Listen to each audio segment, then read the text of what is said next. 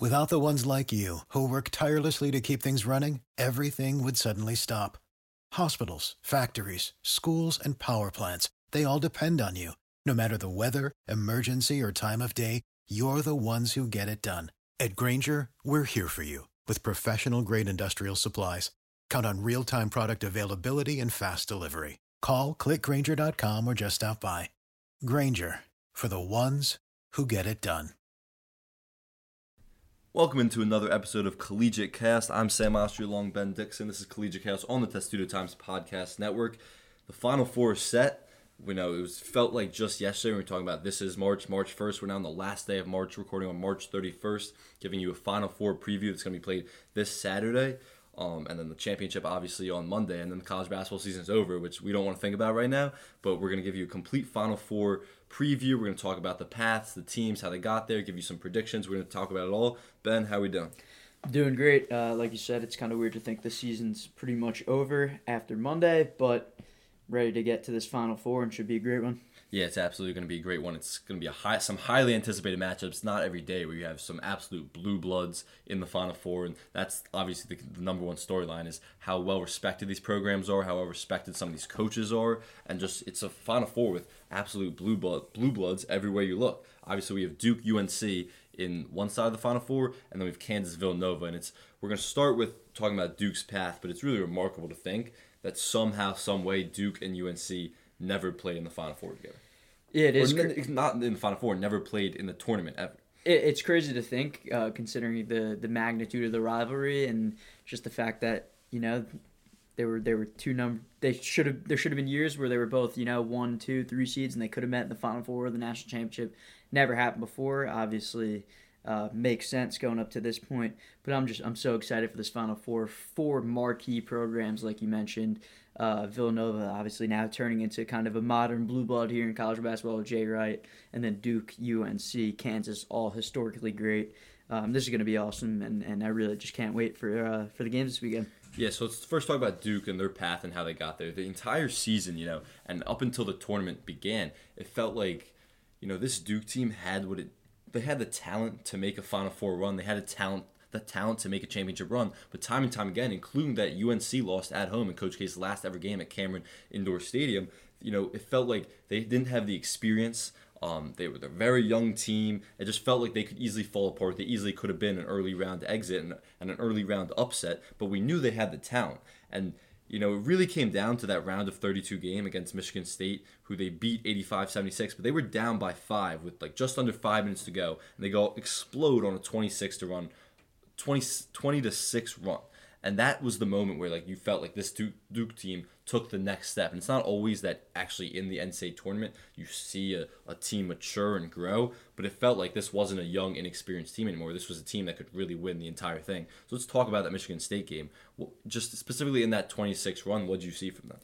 Yeah, it just seemed like everything clicked. All the momentum was on Michigan State's side. They were up 70-65 with, I think, 5:10 left in the game. And then it was just a classic, you know, Coach K masterclass, 20-6 run to end the game. It seemed like, I can't really put my finger on it, but the team really just came together, and you talk about peaking at the right time. Something happened in that moment. Weren't in the huddle. Who knows if it was something, you know, off camera that happened there. But the team just completely turned around. It's like we're kind of boys became men. Obviously, that's a cliche saying, but these guys turned into, you know, prospects, into bona fide winners, and it seems like everything just changed in that moment. Ended up winning 85-76. Yeah. It wasn't even close at the end of that game, and it's crazy to think that Tom Izzo almost beat Coach K in what would have been his last game ever, and just everything changed. Texas Tech was a great game in the Sweet 16, but they kind of did the same thing in the second half and ran away with it. And then Arkansas was never really close either.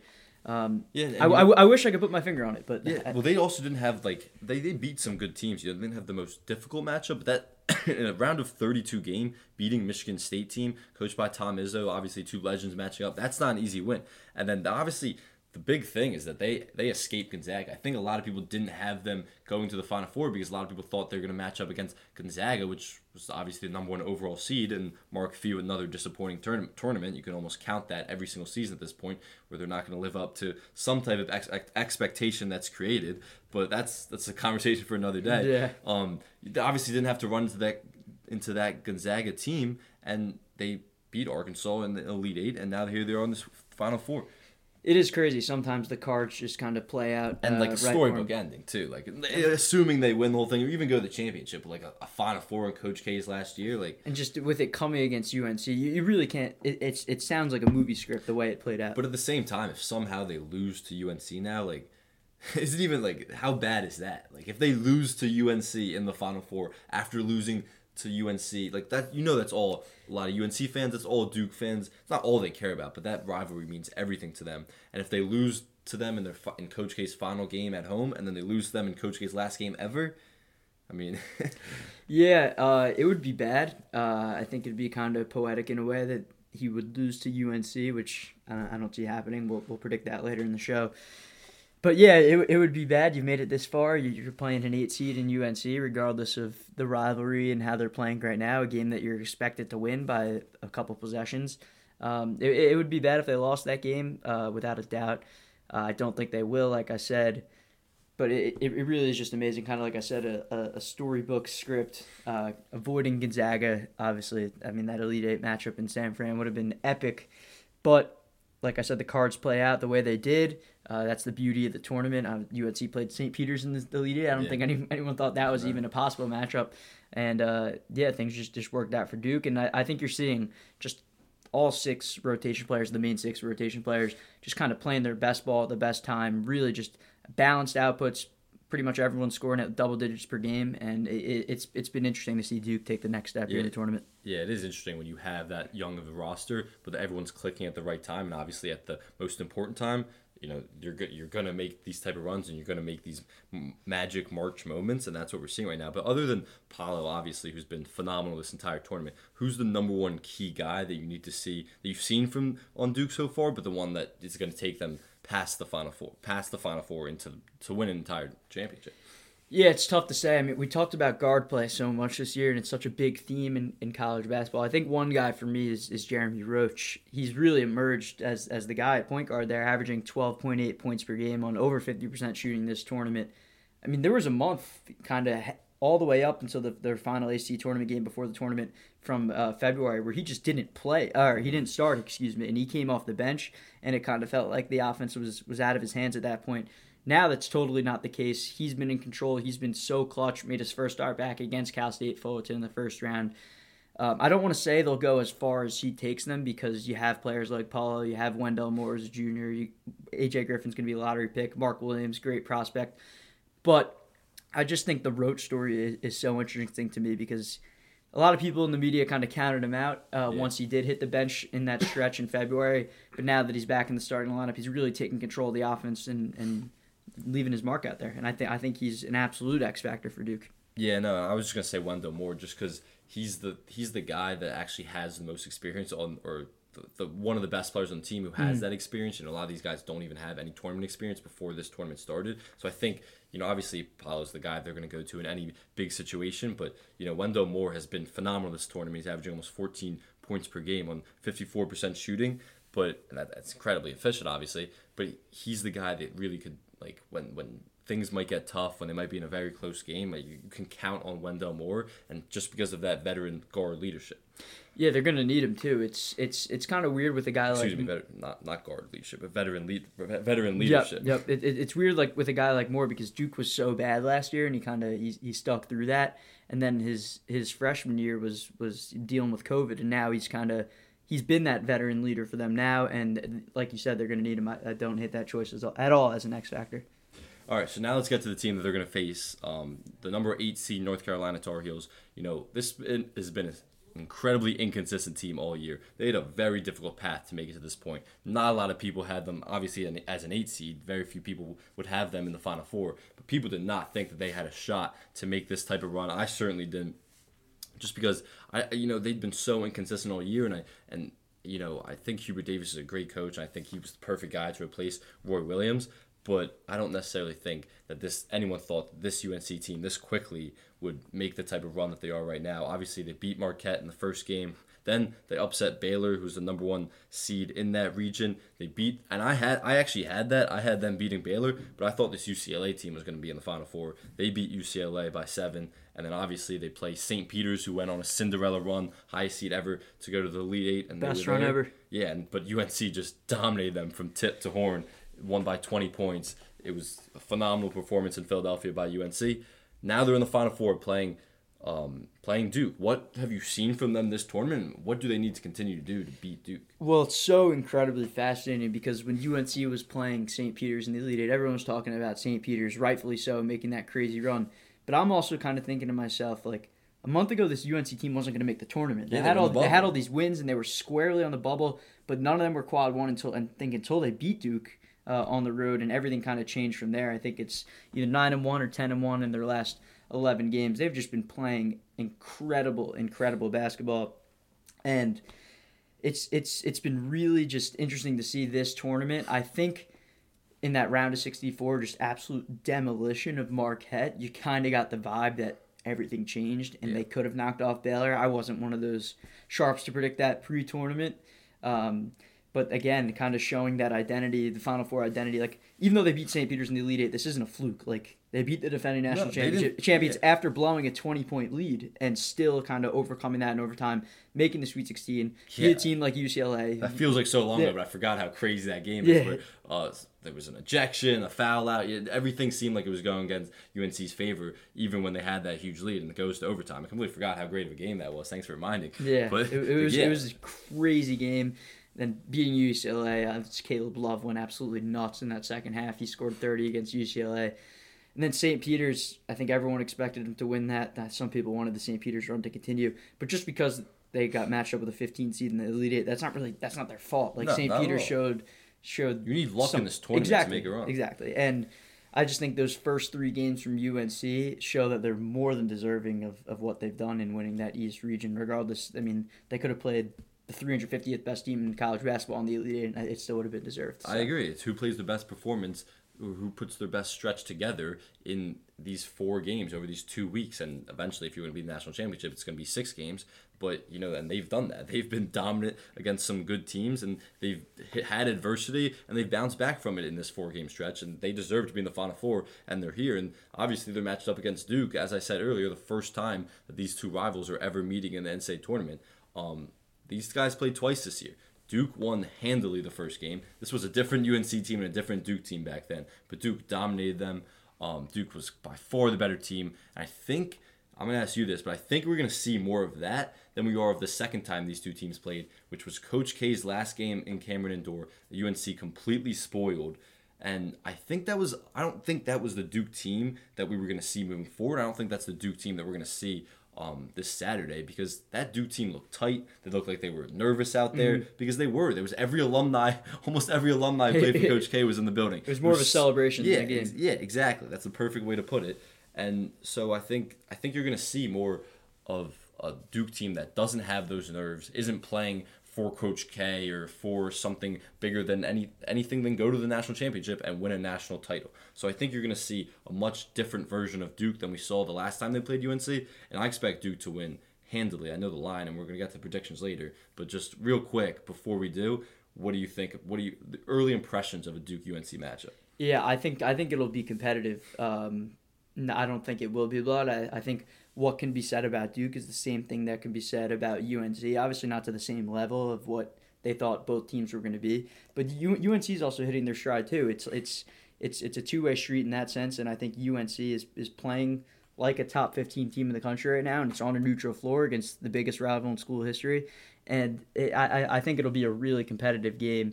I know you think it'll be a blowout. I'm sure you're not alone in that sense. I think UNC is going to give them a big run for their money. But it's going to take, obviously, an A game to knock off Duke in the Final Four with everything that they have on their side.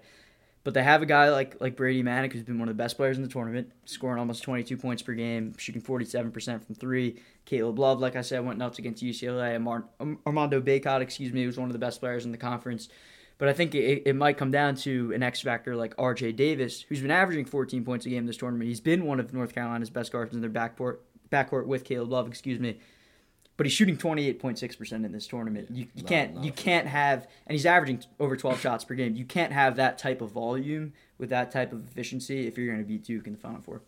Yeah, and the first time these two teams played and Duke won by 20 points, AJ Griffin went off for 27 points. He was a huge factor. If he can replicate that type of performance, I think Duke's going to be in good shape. And when I say blowout, I don't necessarily mean like they're going to win by 20 points. I don't even know if they're going to win by double digits. I don't think it's necessarily going to be a blowout, but I think that Duke's going to be clearly the better team. They're going to be in control for most of the game, and maybe UNC keeps it close in the end, but I expect a 7 to 10 point victory for Duke.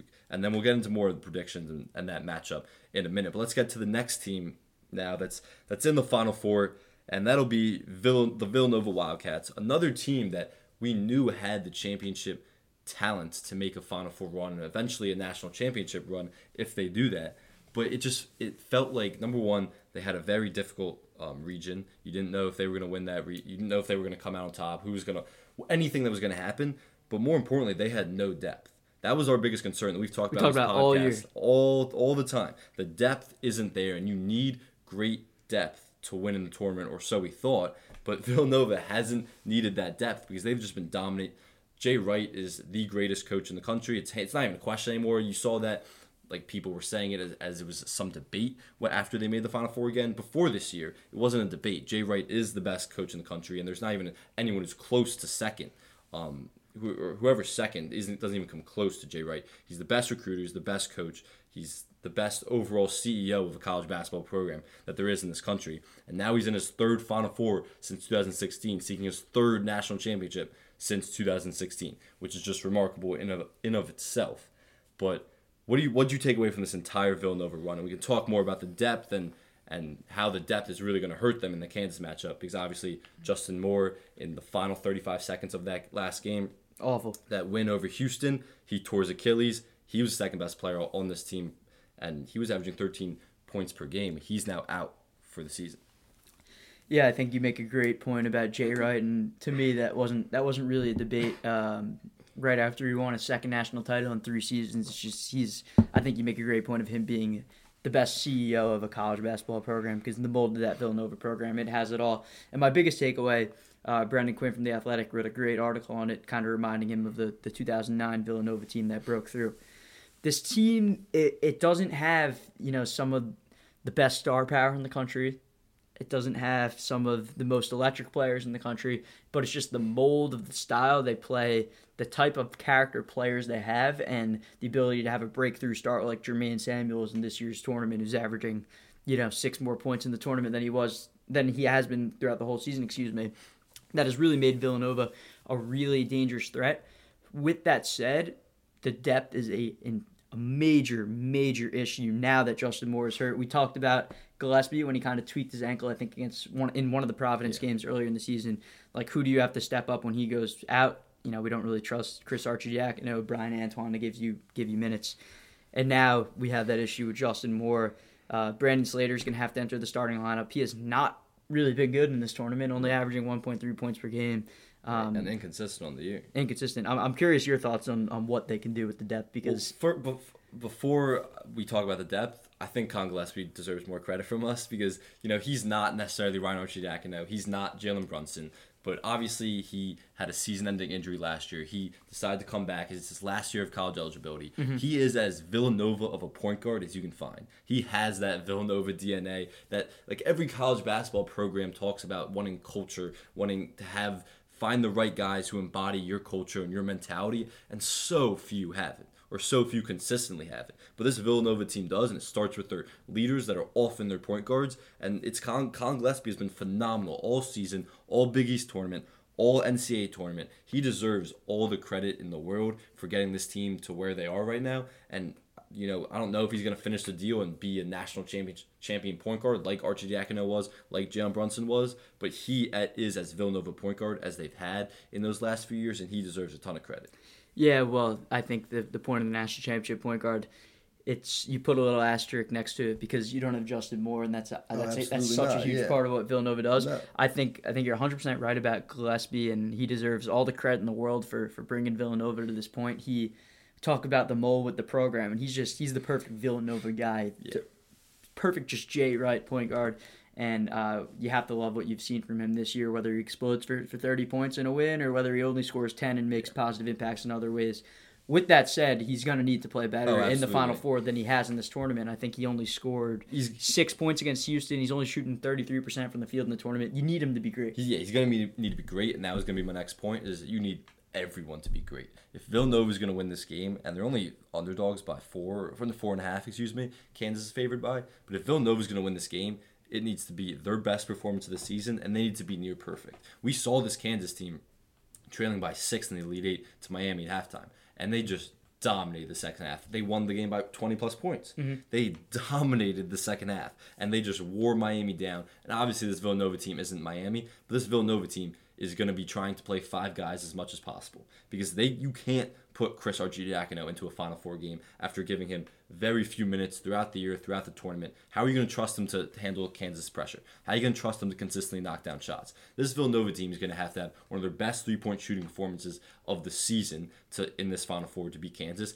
And the biggest thing is they're going to have to stay out of foul trouble completely. Mm-hmm. If Jay Wright has to go into his bench, and he knows it, Kansas knows it, everyone watching that game knows it. If Jay Wright has to go deep into his bench, then they have no shot in this game. And it's going to have to be a near-perfect performance. And is that possible from Jay Wright's team? It's certainly possible. If there's anyone who I think can get his team ready to play a near-perfect performance, it's Jay Wright and Villanova basketball. But how could I possibly predict that that's going to happen? Yeah, it'd be really hard to predict that, and you make a great point about playing five guys at once. Eric Dixon has had a pretty solid tournament. He's been phenomenal, yeah. But he's only, in his last 10 games, he's only played 30-plus minutes once. There was a stretch before the tournament where he was playing less than 20 minutes a game with a six-man rotation. And this is his first real season playing significant minutes for Villanova. Yeah, and we'll get into the matchup later, but David McCormick is a guy who can really tire him out, give him a hard time on both ends of the floor. So you're gonna need the best game of his career. And he's been their guy as a big. If he's in foul trouble, where do you even go? If you go small against this Kansas team, they're gonna destroy you. I don't know. So there's not a lot of options. And then we talked about Chris Arcidiacono. We don't really trust him a lot. You talked about Bryan Antoine, and you just mentioned Brendan Quinn, who had a great piece in the Athletic about what do you have a great piece about? The 2009 Villanova team. Yeah. Well, he also had a phenomenal piece about Bryan Antoine, about how highly of a recruit he was coming in, how he was the guy in high school, had a bunch of injuries, shoulder injuries, other injuries we don't even know about, and he wasn't in the rotation pretty much at all this year, and he's completely fallen off. There was a quote in it that he's really just his development in terms of how he knows the playbook and how he knows the system is really that of a freshman, even though he's a junior, he's supposed to be a junior. He's going to get an opportunity. Maybe he finally breaks through. Yeah. Maybe this is his moment and his homecoming. But it's hard to trust that Bryan Antoine is going to be the guy that pushes Nova over the edge in this one. Right. I think looking at past years in the tournaments and teams that have won, I think the perfect example is Duke when Grayson Allen kind of broke through out of nowhere as a freshman. That was in the national championship. Yeah, and had a great national championship game. You're gonna need. I just don't think you beat this Kansas team playing the five that you have with Slater being in the starting five and playing 35 minutes or so per game. Could it be Chris Arcidiacono that kind of breaks through and has his best college game? Look, he could hit three threes. I don't think so, but he can. Yeah, he could hit 3 threes, and I'll be watching on the couch shocked. But it's possible he could do that, and it could be his moment. Obviously, his brother was the guy. He's not even close to the player his brother is, but he could go in there and hit. Go 3 for 4 from 3, and if he does that, Villanova's gonna be in pretty good shape. Mm-hmm. All right, now let's get into the team they're gonna be playing before we predict these matchups. Even though it seems like we've already given our prediction the entire way, but let's talk about the South Region champions, #1 seed Kansas Jayhawks, the team I had winning the entire thing, and it's not gonna be changing. But it's the team I had winning the entire thing before the tournament. They beat Texas Southern easily in game 1. Had a back-and-forth game with Creighton, obviously ended up getting the 7-point win. Then they had a Sweet 16 game against Providence, which a lot of players on the Kansas team really struggled against. It was the only game in the 4 games in this tournament where Kansas didn't score 70 points or above. They won 66-61 in a hard-fought game over Providence. And then Miami in the Elite Eight, they trailed by 6 at halftime, and they won 76-50. I mean, that's as dominant as the second half as you could possibly play. Probably their best half of basketball that they played all season, and it came at the perfect time in the Elite Eight. Now they find themselves in the Final Four matched up against Villanova and Jay Wright. And Bill Self and Jay Wright, they played in the Final Four once before in 2018, where obviously the year Villanova won the national championship. Villanova obviously Again, Jay Wright beat Bill Self in that Final Four, but here they are again. What have you made of Kansas's run and how it's going to set them up for the next two games? Yeah, I'm really impressed. I wasn't a huge believer in Kansas like you were, just because as good as Ochai Agbaji was, during the regular season, I think averaged 18 points a game, somewhere in that ballpark. It didn't really feel like they had the star power to win a national championship outside of him, and he's averaging less than 5 points or below 5 points of his regular season average in the tournament. But that's fine when you have a guy like Remy Martin, who was the Big 12 preseason player of the year, coming over from Arizona State, was injured, didn't really do anything all year, and he has just been excellent in this tournament, and it's been great to see from him if you're a Kansas fan, and just his contributions are what kind of make national championship teams burn. I mean, great guard play. He's been great. And just a quick point about both those guys. Agbaji, he really struggled in the Providence game. He only had 5 points and he played 36 minutes. And that was obviously their toughest test, when they only got a 5-point victory against Providence. But it was Remy Martin who had 23 points in just 27 minutes in that Providence game. He was the hero in that game. He was phenomenal when a lot of other players on Kansas seriously struggled. Christian Braun struggled against Providence. A lot of guys struggled, and Remy Martin broke through. But then Agbaji completely bounces back in Miami game. He has 18 points, 66% shooting from the field, and he knocked down 2 threes on 2 attempts. So he bounced back. I think, his average is down, but it's really just because of that Providence game. Mm-hmm. He really struggled. I expect him to have success against Villanova. Yeah, I don't disagree with that at all, but to me, I just think it's like Remy Martin's becoming a star that he didn't have during the regular season. Yeah, and that's just a huge, huge addition, and that's really been my number one takeaway. And Kansas can run deeper than Villanova does without a doubt. I mean, it's a really strong five when you're putting out Remy Martin, Agbaji, Braun, Wilson, and McCormick. And like DeJuan Harris has been starting, but he's not playing starter minutes as Remy Martin is. Then you have guys even deeper on the bench, like Mitch Lightfoot, Jalen Coleman-Lands, guys that aren't going to change the game, but they're extra bodies to have in a game where Villanova's not going to have, and it's a big advantage to me. Yeah, and talk about Remy Martin and how deep they are. He hasn't played over 30 minutes once this entire tournament.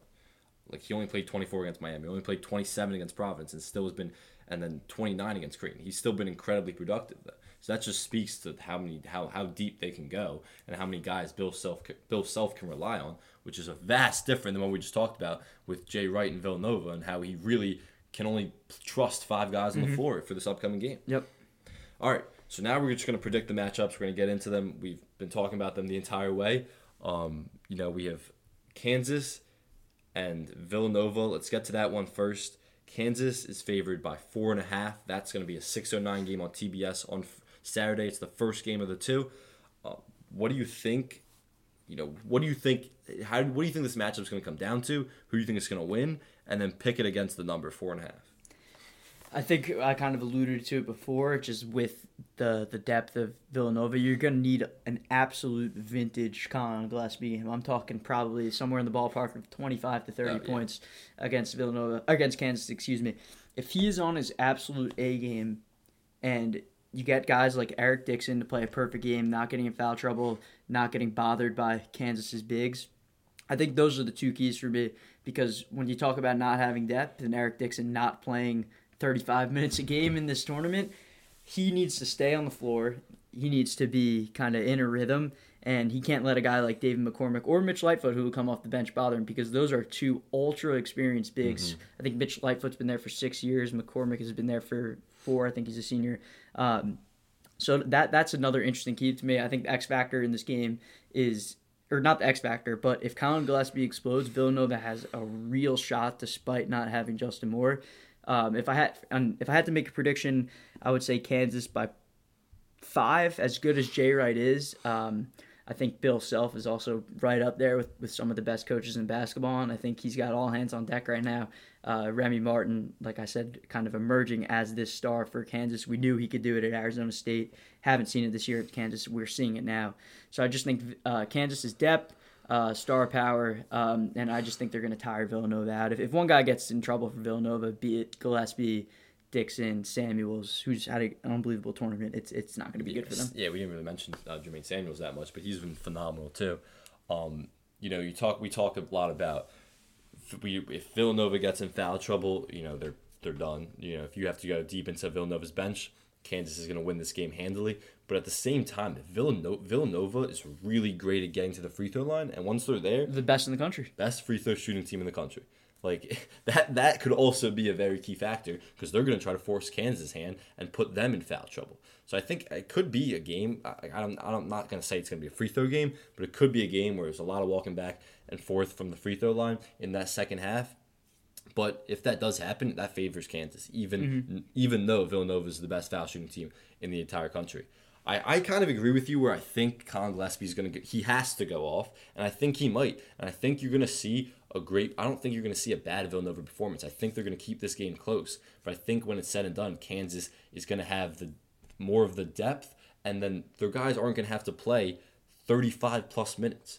Like Jay Wright and their team knows, he's playing Colin Gillespie, Jermaine Samuels, Eric Dixon, if he can, 35-plus minutes to try to get to that everything. Everything is going to be left on the floor to try to get to that national championship game.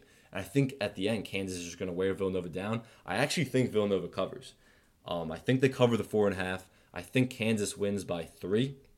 I think it's going to be a phenomenal game right up until the very end.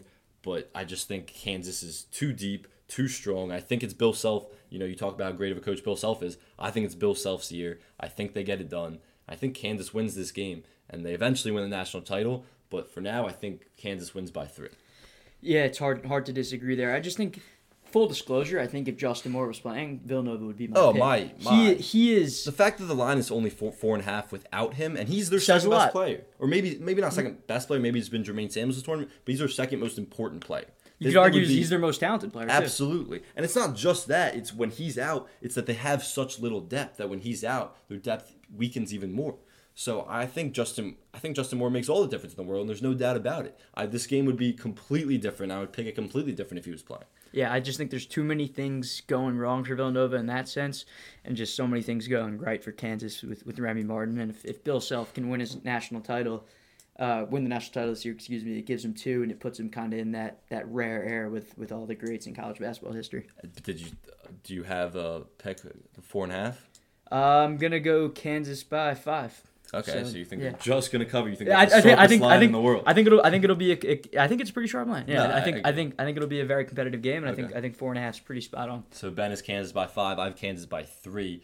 You know, there's nothing more I hate than betting against and picking against Jay Wright, but I just don't think they get it done this year. I think it's been a phenomenal run to get to the Final Four, and now without Justin Moore, the run is over. Yeah, it's not anything against Jay Wright either. No, yeah, I mean so. We just called him the greatest coach in the world. Yeah. I'm just saying, it's hard to bet against them even when all the cards are stacked up against them. But I'm gonna go. We're both going Kansas. All right. So the next game of the night, we've been talking about it all show. 8:49 game, also on TBS. UNC versus Duke, the rivalry, the greatest rivalry in college basketball, maybe one of the greatest rivalries in all of sports. That has never met up in the NCAA tournament. They're now going to meet up in the Final Four. Duke is favored by 4 according to DraftKings. Who do you like in this matchup, and who do you like against the spread? Yeah, I like Duke. Duke in the matchup, I think. No, I think I like Duke against the spread too. I haven't really thought too much about it.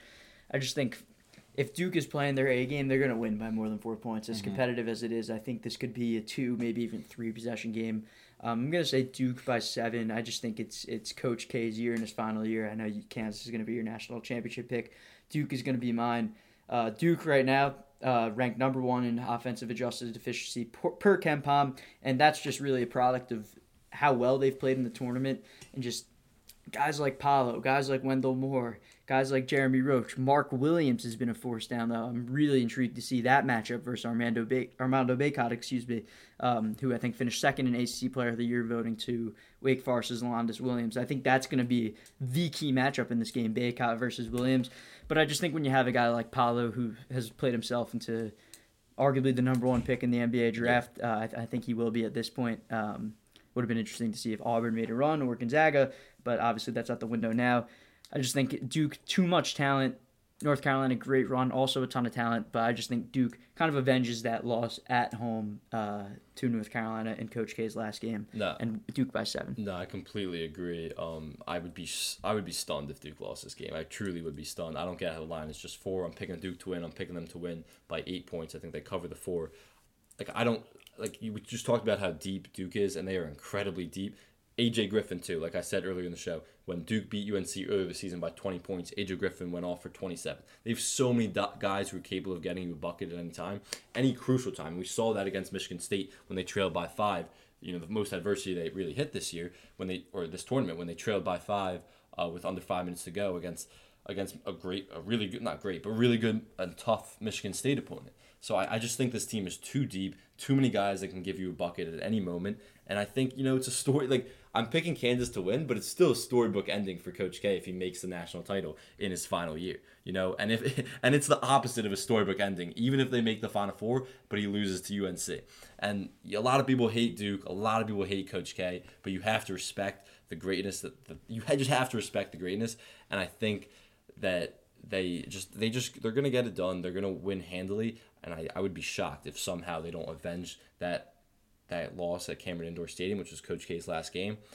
It would really be embarrassing for Duke and Duke fans, and I don't know how they could even show up at games. I don't know how they could show up for John Shire. I don't know how they could have a conversation with any UNC fan. It would be unbearable. It's just the narratives in this game. It's probably my favorite narrative game I've ever, like, I mean, it's not every day. Prep for watching in college basketball history. And you could argue that Roy Williams could make the narrative even greater. I might disagree. Hubert Davis, in his first year as a head coach, making the Final Four, he's only one of so many coaches to do that. Absolutely. He kind of changed the philosophy of UNC, turned the season around when it was dead in the water. If they lost to Pitt at home, there's so many good narratives. It's not every day when you have maybe the greatest basketball coach of all time in what he claims to be his last season ever.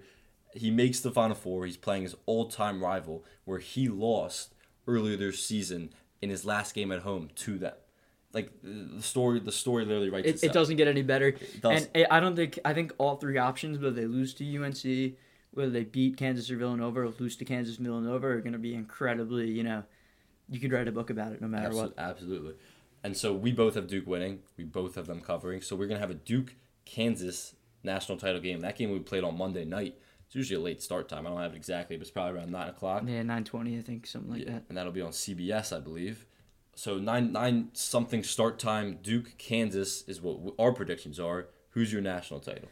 It's going to be Duke. I just think the star power for Duke is overwhelming when you talk about NBA talent compared to Kansas. Obviously, that doesn't decide a college basketball game. But throw out the word NBA talent. Talent in general, I just think Duke is going to overwhelm Kansas with just how many different weapons they can come at you with. Obviously, Kansas can too, with a guy like Christian Braun who can break through. Like Ochai could have a big game, McCormick could go for 15 on a night. I just think Duke is too good and too talented at this point. They're really the epitome of peaking at the right time, as is Kansas. But I think with Duke, you saw the ups and downs a little bit more throughout the regular season. The loss to Miami at home, the loss to Virginia at home, the loss at Florida State. They've kind of just moved past those. They've matured through the tournament, as Coach K kind of said. You don't really see that every day. And I'm just not going to bet against the storybook ending, as you said. I just think it's too good to be true. No, it's hard to pick against Duke, and you know Duke literally has destiny written all over it. And Paolo's obviously the best player. He'll be the best player in this Final Four. He's the best player. If Duke and Kansas meet up, I think he's the number 1 overall pick. He certainly would be mine. He's phenomenal, and there's no question about the star power that Duke has. I just, you know, it's hard to pick against Duke. It really is. But Kansas is my pick before the tournament. You gotta stick with that. It's so hard to go away from that. I felt like this was Bill Self's year since the beginning of the tournament. It feels like it's going to work out that way, and I think Kansas bigs can wear down Duke's bigs, and it'll be a phenomenal game if those two meet up. It'll be a great game, and you know we see storybook endings in sports all the time, and it feels like that could be the case. So it's hard to pick against Duke and Coach K, but I'm picking Kansas, and it'll be interesting to see what that line would be. It couldn't be more than one or two in either direction. Well, did you have Duke over? Or excuse me, did you have Kansas over Gonzaga in the national championship? I did, yeah. Yeah, I mean, I didn't... Most brackets. I did a lot of brackets. My official one was Kansas over Gonzaga. That was my national title. I didn't have a single Final Four team, right? Really? I'll let it stand for the record. I had Gonzaga over Arizona, and then I also had Purdue and Iowa making the Final Four, so... I'm a fool, and I will never be picking the Big Ten again in any tournament. Oh, yeah, well, until they prove me wrong. I got fooled by... probably had Purdue doing pretty well. I had Iowa losing to Kansas eventually... Wisconsin going pretty far. At least the Elite Eight. The Big Ten just blew it again. What are you going to say? All right, should we talk about the Kevin Willard hire really quick to finish this up? Yeah, why not? We got the Maryland fan base. We'll talk about it a little bit. I'll start with my thoughts. At the beginning, I didn't think it was a good fit. I think you had a search firm just to hire the obvious guy all along. Didn't really make too much sense for me. I think he killed his press conference other than calling Jawan Dixon, which was an interesting move there. But I think he's been killing it so far. He's been out on the recruiting trail. All the reviews have been positive. And it's honestly hard not to like any coach in their first couple days with the team. But I think the more and more it settles in, the more I realize this is probably a good fit for Maryland basketball. It's just the timing of it stunk after they lost to TCU. Yeah. Excuse me, lost is an understatement. Yeah, destroyed by TCU in the first round of the tournament. Then they hire him a few days later. But all in all, long term, I think this is something that could work out for Maryland. Even though Willard doesn't have the postseason success, harder to succeed at Seton Hall, you could argue. I think that's definitely true. It's hard not to like what he's done so far. But I'd like to see him on the court first and see the product he puts out in the first, at least couple seasons before I make an overall judgment. Yeah, I agree, and I've been very indifferent the entire time because I don't think Maryland fans should destroy this hire immediately. And a lot of people are inclined to do so, even though he had a great opening press conference. A lot of people are inclined to do so. Oh, he's a similar version of Turgeon. If you come in already not liking this guy and already thinking he's not going to do a good job, he's going to be set up for failure. Give him a chance. He turned around a Seton Hall program. He had a lot of success there. I'm not saying it's going to be a home run hire. I'm not saying it's going to be a bad hire. But you have to give Kevin Willard a chance and let him see what he can do on the recruiting trail.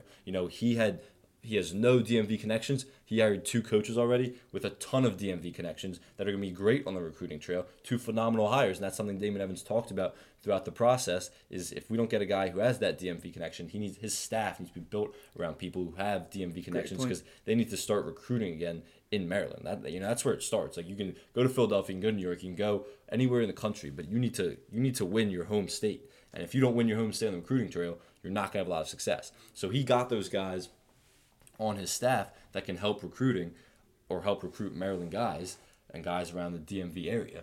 But other than that, you have to give him the chance. Yeah, maybe he doesn't have the postseason success at Seton Hall, but Seton Hall isn't Maryland. It won't have the resources. Mm-hmm.